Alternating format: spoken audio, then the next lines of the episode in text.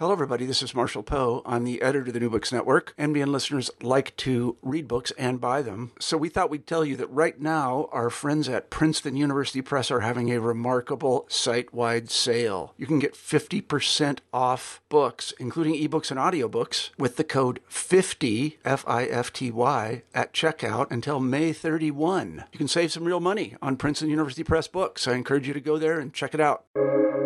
Welcome to the New Books Network. Welcome to New Books in the Indian Ocean World, a podcast channel on the New Books Network.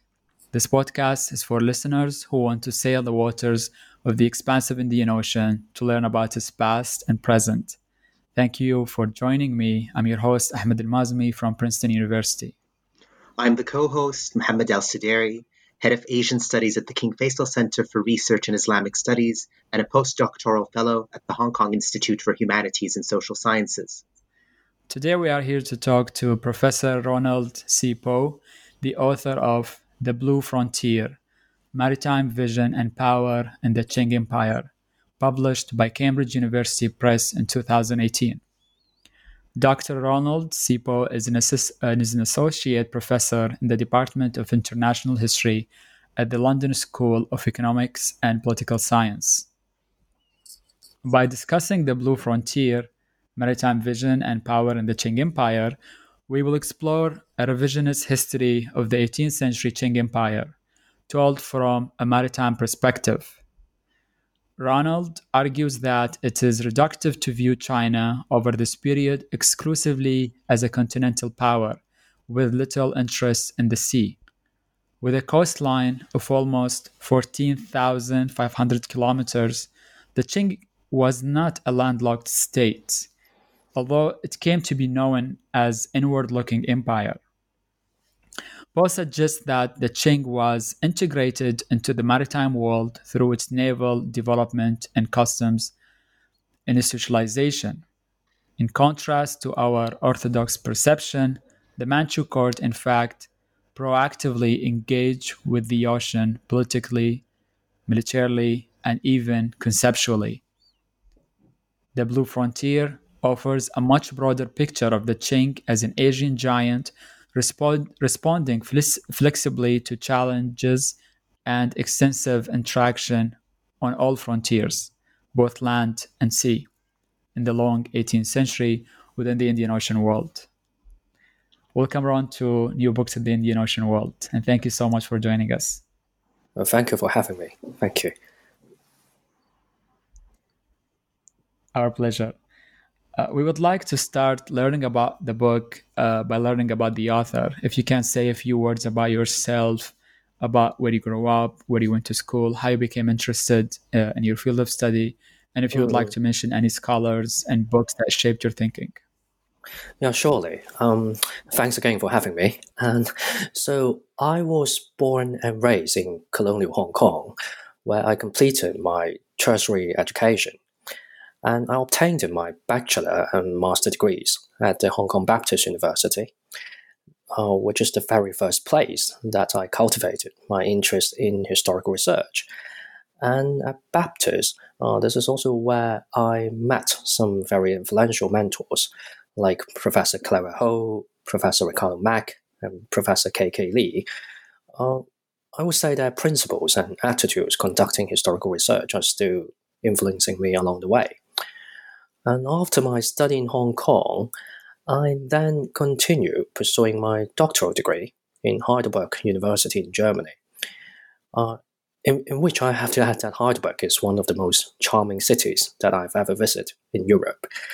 Um, but of course, Heidelberg is not only enchanting as a university, university town, but it's also one of the key centers of Chinese studies in the world. Uh, the sinologists I had the privilege to work with in Heidelberg are truly amazing.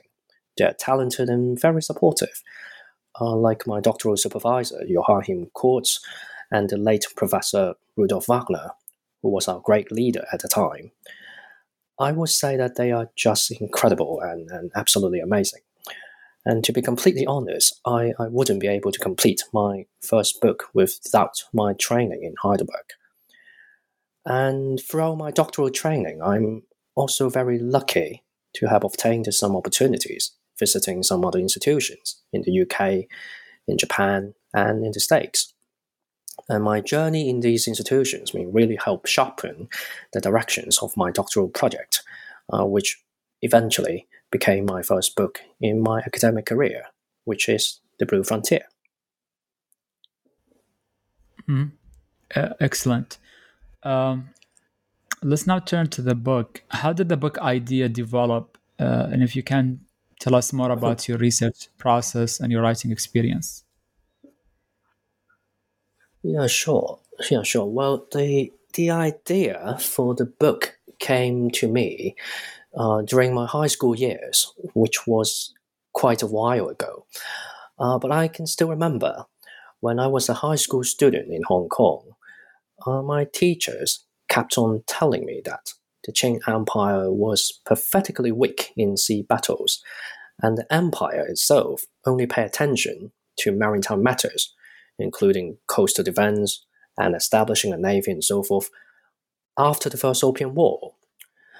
Well, even though their arguments seemed to be sensible, I was quite skeptical about it, uh, because the reason was quite simple.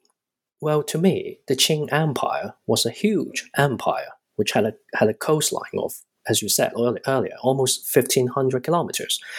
And it was not a landlocked state.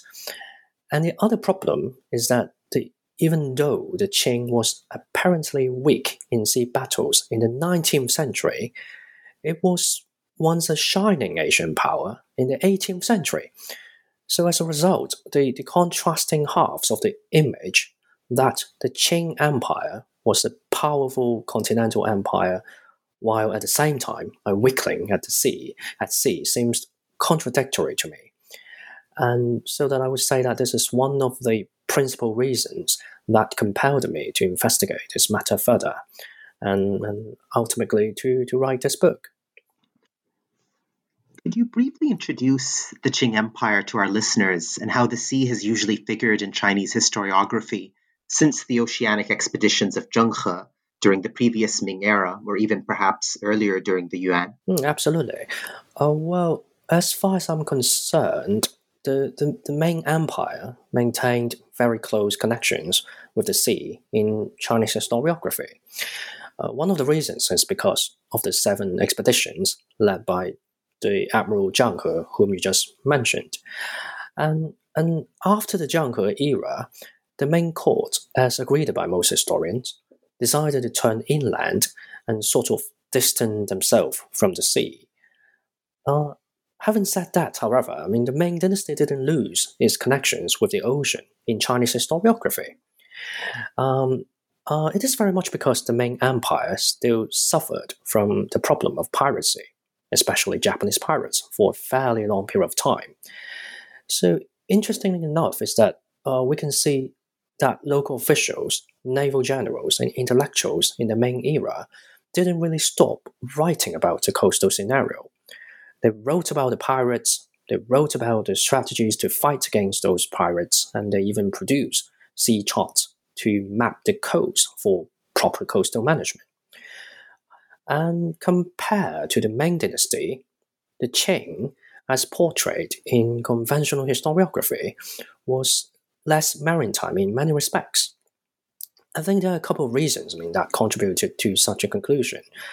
Uh, first of all, the Qing was ruled by the Manchus, whom originated in Manchuria, which is northeast China nowadays, and they were renowned for their land based military campaigns we're all familiar with their military history on land.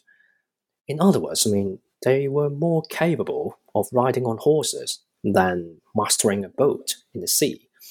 Therefore, in Chinese historiography, they didn't look maritime at all. And while the second reason is that I think our understanding of the Qing Empire has long been shadowed by its 19th century history. For example, from every textbook in Chinese history or world history, we were told that the, the Qing was defeated by various seafaring powers from Europe, America, and even uh, Japan.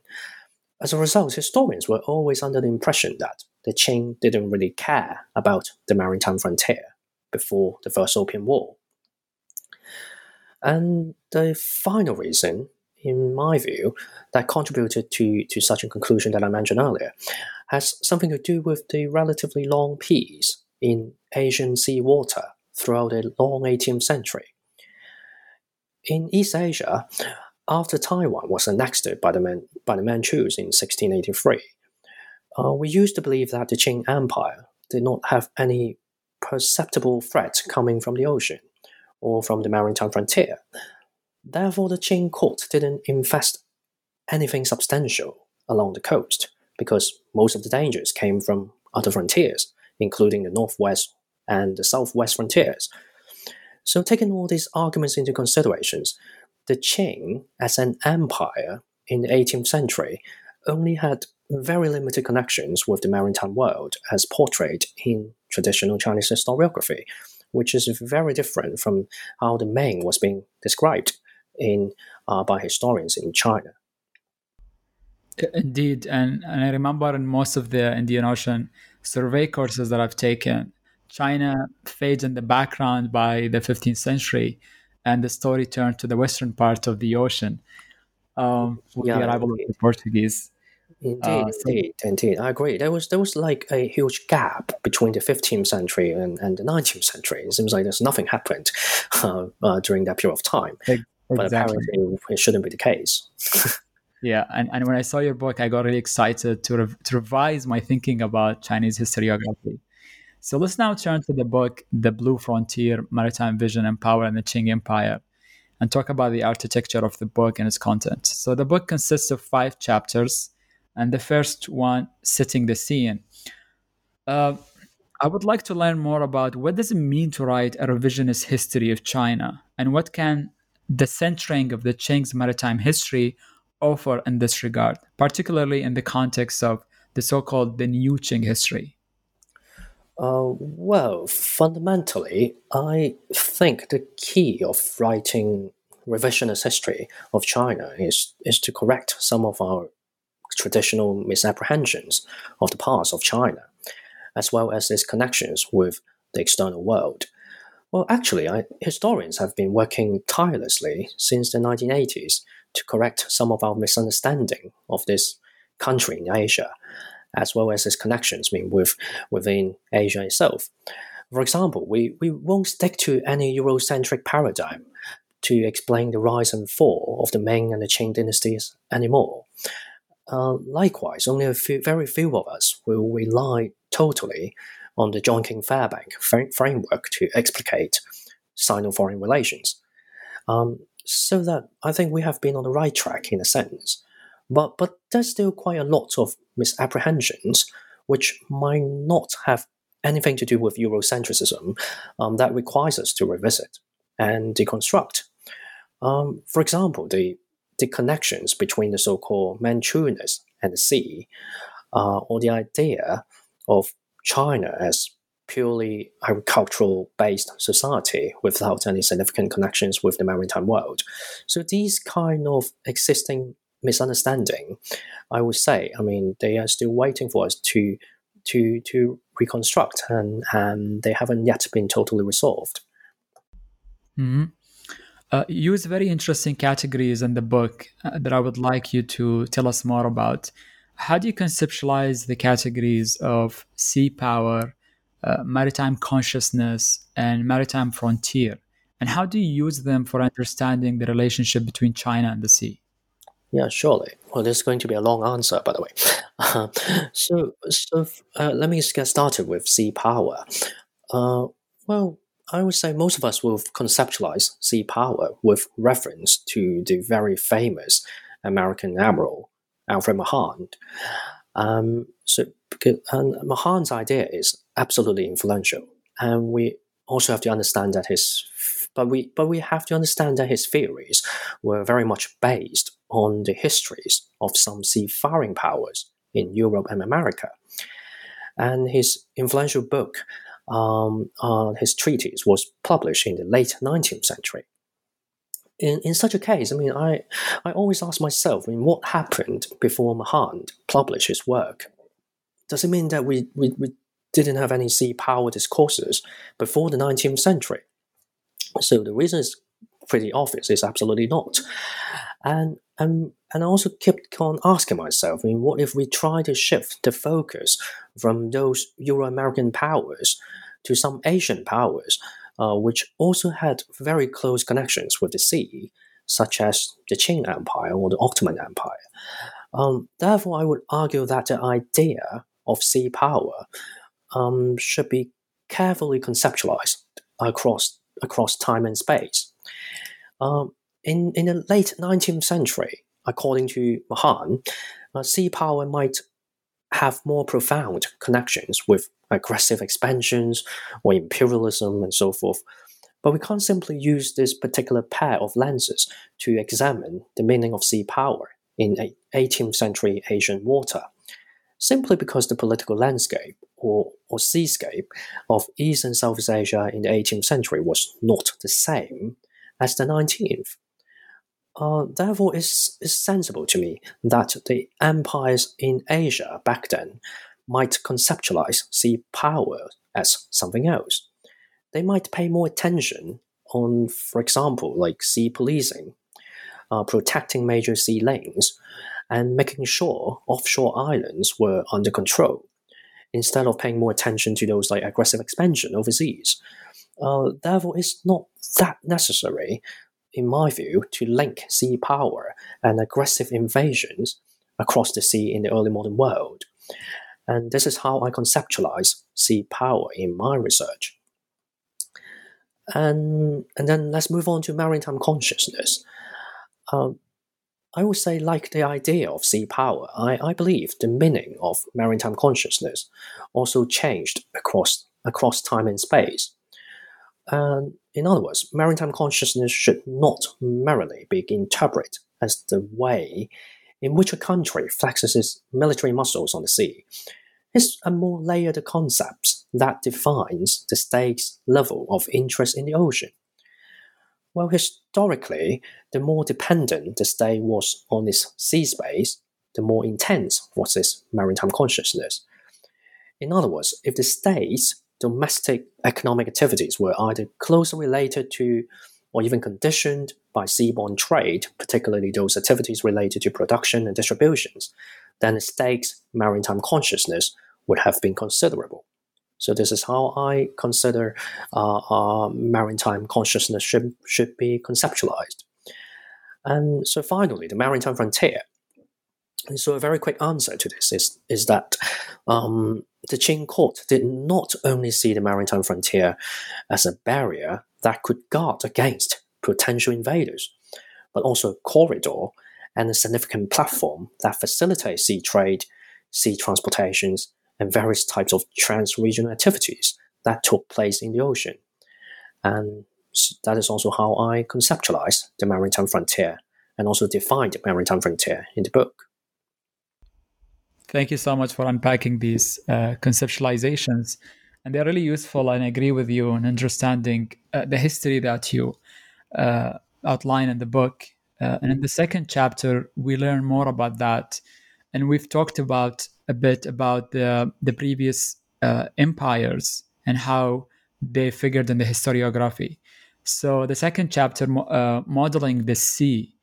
Um, how did the Qing court uh, named and modeled maritime spaces compared to their predecessors that you've mentioned? And in what ways, um, if I may add, the Qing leaders' modeling of the maritime world conceptualized and divided the ocean compared to intruding European empires? And finally, what were the resulting challenges uh, from this conceptualization? Mm, yeah. Okay. So I let me first answer your first question. Um, that is how did the Qing court named and model the maritime spaces compared to their predecessors? Um, well, the, the Qing court applied a highly recognized and Han Chinese centered dichotomy to name and model maritime spaces, which is the inner space and the outer space.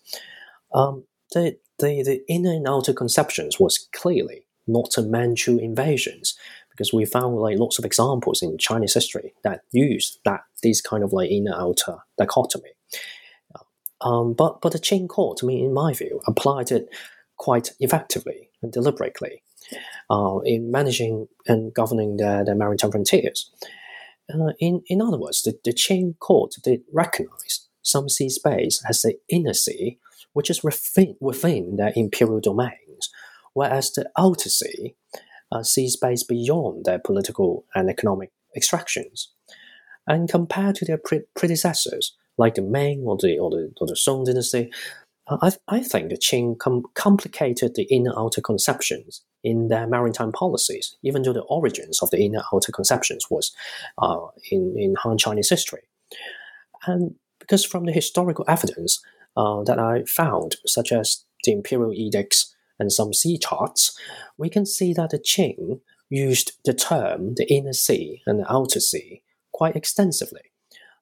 Uh, therefore, it's, it's obvious that they did attempt to attempt to conceptualize the maritime frontier in order to substantiate the control over some particular maritime spaces. And and responding to your second question, which is um, I think is um, in what ways the Qing leaders model the maritime world, it uh, is different from those European empires. Um, well, I would say in the case of European maritime history, we, we, we know that the Europeans, especially the Dutch and the British, they had long been debating the, the proper way to divide the ocean since the 16th century. They then came up with ideas such as the open sea, the free sea, and the enclosed sea. Uh, whereas in the case of late imperial, imperial China, we, we didn't see any similar debate on the other side of the continent. Uh, one of the reasons I believe, is because the political landscape of the Asian Sea was very much different from the Mediterranean and the Atlantic. As a result, I mean, it's understandable that we couldn't find a, a, a Hugo Grotius, for example, in Ming and Qing China. Even though we couldn't find those theories, such as the open sea, formulated in, in the Qing Empire, it doesn't mean that the Qing uh, did not conceptualize the ocean. As I mentioned earlier, I mean, they did conceptualize it according to an inner outer conceptions. Uh, and one of the key features of the inner outer conceptions embraced by the Qing court is that it had relatively little to do with the freedom of the sea or, or oceanic expansion or invasion. Uh, it's more about maintaining peace, uh, prosperity, and stability across the inner sea space. So I believe this fundamental concept that contrasts quite significantly with the European conceptions of seeing the sea as an international territory in, in the European context. Very interesting. Um, in the successive chapters, uh, chapter three, the Dragon Navy, and in chapter four, guarded management, you talk extensively about the Navy and Customs Office. And I was wondering if you could explain to us a bit what these meant in the Qing context and what were their infrastructural foundations and functions? Yeah, surely. Uh, well, the, the Qing Navy, um, established in the 18th century, was uh, responsible for quite a lot of tasks. Um, they had to police the coast on a regular basis. Um, they had to protect sea traders across the inner sea. Um, they had to spot out pirates and ensure them ensure, ensure that they won't hide on those offshore islands. And, and the Navy was also responsible for, for assisting and re- rescuing shipwrecked survivors. And of course, I mean, they had to be ready for any sea battles that might potentially occur. Uh, while the custom office, established in the 1684, was an institutional innovation that provide a more systematic and centralized approach uh, for the Qing court to manage uh, managing private sea trades and maritime security in the long 18th century. Um, the custom officials they were responsible for collecting taxes, issuing licenses for, for traders, and also assisting the navies to, to tackle illegal sea trade such as smuggling and, and trafficking. So, so basically, they were they were very similar to our current understanding of the customs nowadays. Very interesting. Uh, in chapter five, riding the waves, which I, I have to say I honestly quite enjoyed, uh, since I have a, my own personal interest in these types of intellectual genealogies and histories.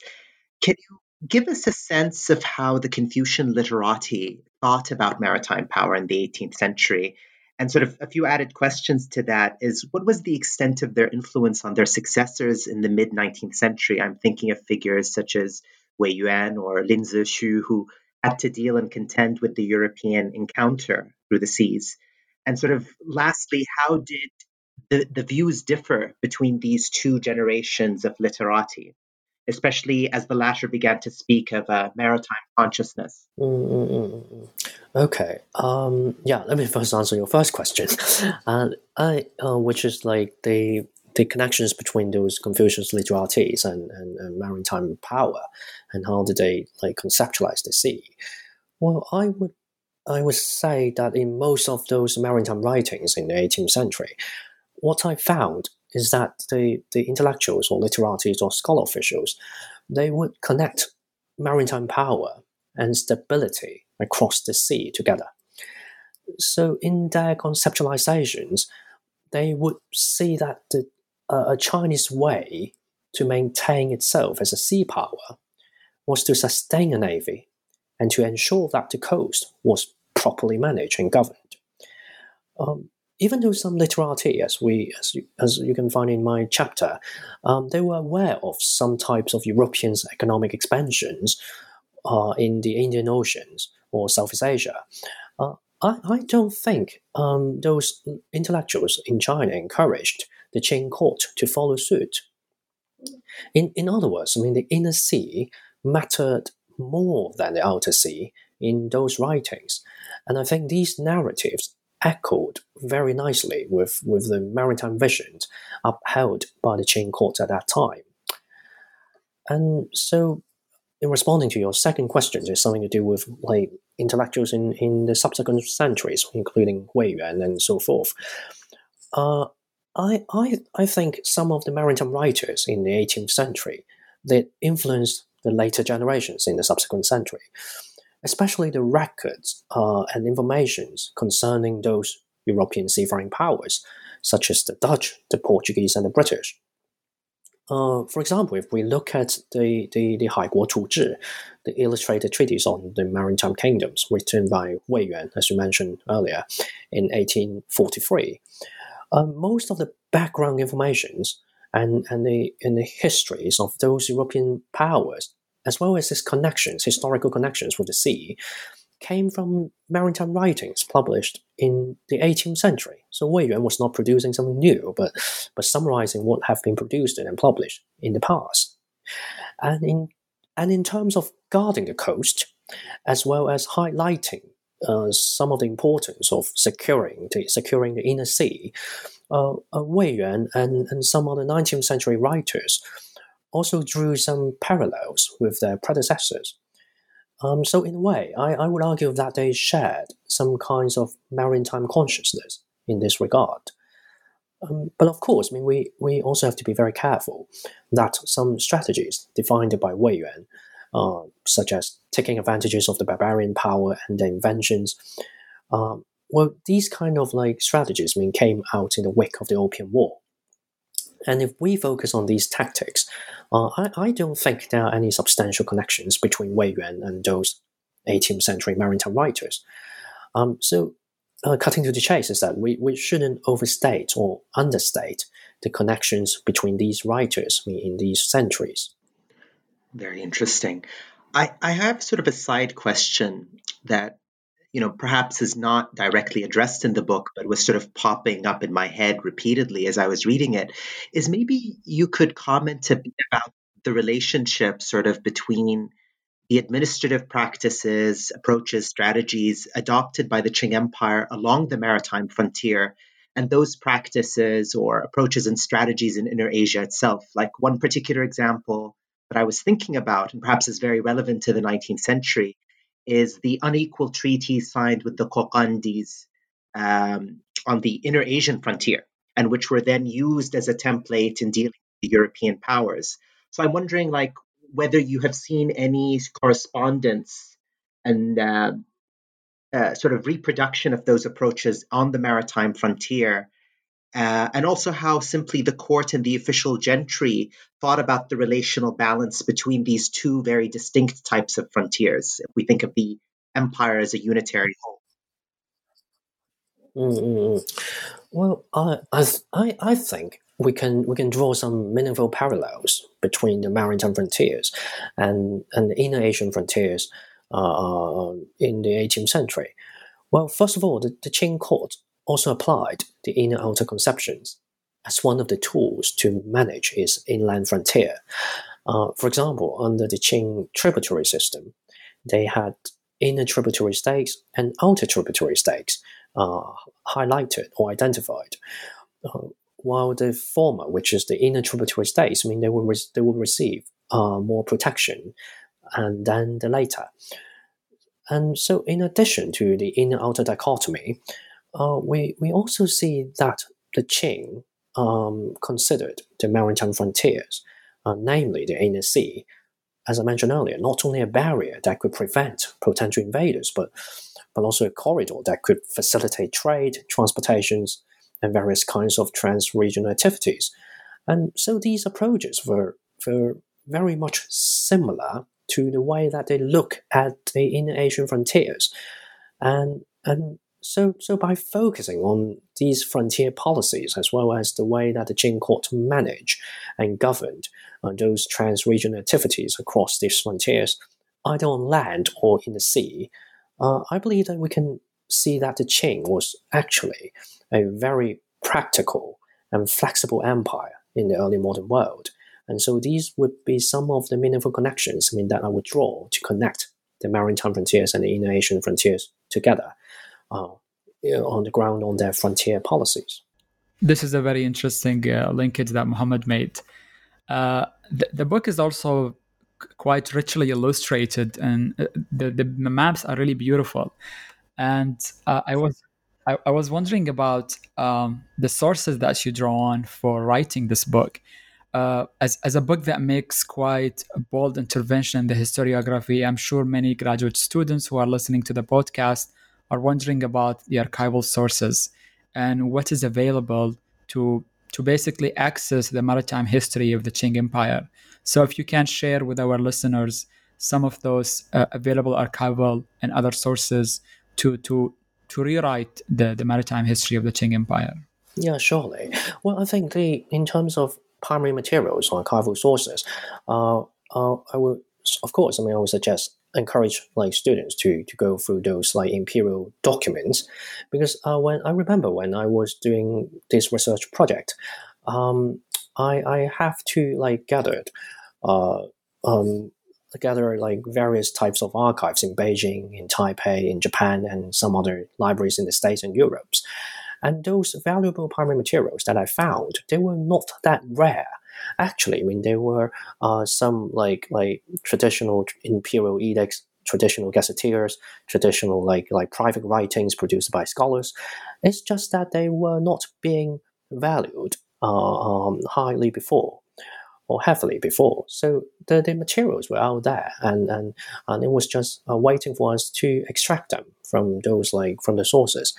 And but the other good thing about doing maritime history, in my view, is that we can also make good use of non-textual materials, including, as you said, I mean, sea charts, map, illustrations, and those illustrated materials.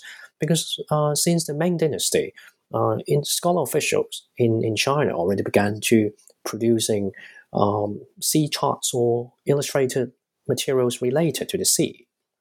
So this would definitely be one of the key uh, hubs of materials. I mean that we shouldn't overlook. And the good thing is that like uh, there are some like T charts were already being digitalized and uploaded to um, some databases uh, in Taiwan and in the Library of Congress and also the British libraries. So they are easily accessible, and we can you can easily just go go to their website and, and take a look at them and to evaluate and examine their importance as historical evidence.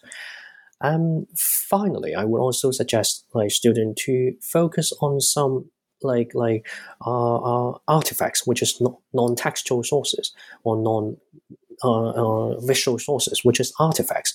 For example, some like uh, if you're interested in in the trading patterns between China and external world, um, you might be interested in taking a look at the at a vase or porcelain, porcelain vase or some uh, some other like like actual commodities.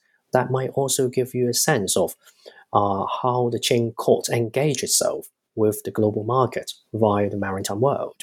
So these would be my some suggestions. Very interesting. Um, I had actually two questions, but they sort of take us to the era of the People's Republic. Um, the first question is really related to your thoughts, perhaps, about how the new Qing history debate has evolved, especially since we've seen in the past few years criticisms, I think, coming from the Academy of Social Sciences in China uh, with regards to sort of the uh, overall tone and trajectory of the scholarship. Uh, and I was wondering whether you had any thoughts about that. And the second question um, is whether you see, you know, sort of with this historical hindsight uh, and your in depth study of Qing approaches to the maritime frontier, any continuities with regards to the People's Republic's own approaches to, to its own maritime periphery? as it were? Mm, mm, mm. Well, oh, that's another very broad question. And um, I would, well, first I would, I would try to comment on the New Qing history. Uh, I would say that the school of New Qing history, I mean, they, they, they does have its importance and significance. But of course, I mean, I know that they also receive like criticism from, from in, in mainland China and even in, and also in Taiwan, and even beyond the Chinese academic sphere. Uh, but I still think that there are some importance that we can we can learn from the New Qing history school. For example, the one thing is that um, is that they, they, the New Qing historians kept on reminding us the um, the importance of situating the Qing Empire within the early modern context, which is uh, namely the 17th and 18th century.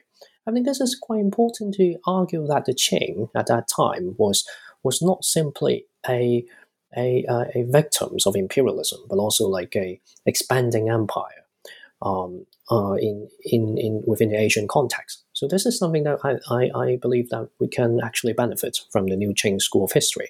And the other thing about it is that the, the sources of Manchu materials, um, even though some historians in China would argue that, I mean, well, most of those like materials written in Manchus um, didn't really bring us any new insight. Um, uh, of the Qing history because most of those ideas, how we can also find similar evidence from materials written in Chinese. But I still believe that, like um, some of the materials, not just written in Manchus, but also written in Mongolians or Tibetans, they could pro- portray, they could provide us with a more floral pictures of Qing frontier management, in a sense, throughout the long 18th century. Uh, for example, there was a book published uh, a couple of years ago, uh, written by Jonathan uh, Jonathan Schlesinger, and he talks about the history of fur and its connections with the Mongolian frontier and, and the Manchurian frontier in the Qing Empire, which was remarkable. And I think it is is absolutely like like important work because it helped us to understand the connections and the circulations of these kind of commodities um, across the Qing frontier. And his his work, I mean, mainly rely on sources written in Mongolian and Tibetan and also Manchurian, and in which I mean I don't think we can find these informations I mean from materials written in Chinese. Uh, so this is one of the examples I mean that I think we should still like um, give some kinds of values to the New Qing History School. And I think the New Qing history, uh, the New Qing history as a school also influenced my work because I, I because I, as I said, I mean, it, it kept on reminding us that the Qing Empire should be situated within an early modern context. And so when when I when I try to con, uh, uh, make some linkages between the Qing Empire and sea power or the conceptions of uh, maritime governance, this type of like um, um, empire discourse uh, featuring the, the Qing Empire embraced by those New Qing historians are, are very useful and effective. So it helps me to come up with the conclusion that the Qing was not just a, um, a an empire that played flexibly to govern its inland frontier, but also its maritime frontiers. So this is how I benefit from the school, and so that I, I think that we should still like I value the importance of them. And your other questions is about the the the Qing connections with the maritime world as well as its connections with the PRC these days. Well, I think can also draw like quite a lot of connections and parallels between the Qing and the PRC today, especially when we talk about the the the some maritime policies uh, embraced by the Chinese government in this new century, like the One Belt One Road initiative, this kind of things. Uh, one thing, one fundamental concept about the One Belt One Road initiative to me is that um, China would like to balance like its influence and connections across in Asia as well as um, those like uh, uh, the global south via the via the maritime domain. Uh, so in a way, the Qing was also paying particular attention to balance mean both frontiers and to make sure that stability, prosperity, and and constant substantial uh, uh, substantial development uh, would kept on developing uh, throughout the long 18th century. So these kind of parallels, and in terms of their attitudes and and policies, uh, I would say that we can find some interesting, we can draw some interesting comparison in it. Very interesting insights. Um, and, and, thinking about this book as setting uh, research agendas in, in Qing historiography, I was wondering um, if you can share with us if you have any thoughts on this matter about writing maritime and oceanic history of, of the Qing era that not necessarily a story of the empire per se, but telling the story from the vantage point of non-imperial actors. What's your thoughts on this? Uh, well, I, I, I think there, there are still lots of uh, angles or dimensions I mean, that we can apply in evaluating or examining Qing maritime history during the early modern period. And we can definitely like move beyond the imperial lens or, or the governmental angle or the so-called top to the bottom uh, uh, historical approach to the matter. Uh, for example, we try to focus on the cultural history of of um, the maritime history of the Qing Empire, there are lots of fascinating topics that we can uh, further develop. Uh, for example, like the I'm working on a small papers, which features the some uh, um, maritime maritime commodities being consumed in the 18th century uh, which is shark fins, and and also there are some other like topics like the naval uniforms uh, in 18th century. I mean that we could also like pay attention to, and the the maritime poems and and some maritime writings, which is um, very much more lit, lit uh, uh more like literary. Uh, for example, after Taiwan was being annexed in in, in 1683, um, there were lots of like uh, scholars or travelers, I mean, decided to cross the Taiwan Strait and then to visit Taiwan. And they wrote about their journeys. They wrote about Taiwan. They wrote about the sea. So these types of maritime writings um, differ from what I introduced in my book. Um, they were more like vev, uh, more more comprehensive. More like uh, uh, um, I would say uh, more enchanting in the sense that they describe their first uh, their, their views I mean towards the ocean uh, from a literary perspective. So I think these are these potential topics. I mean, that uh, certainly deserve I mean more attention.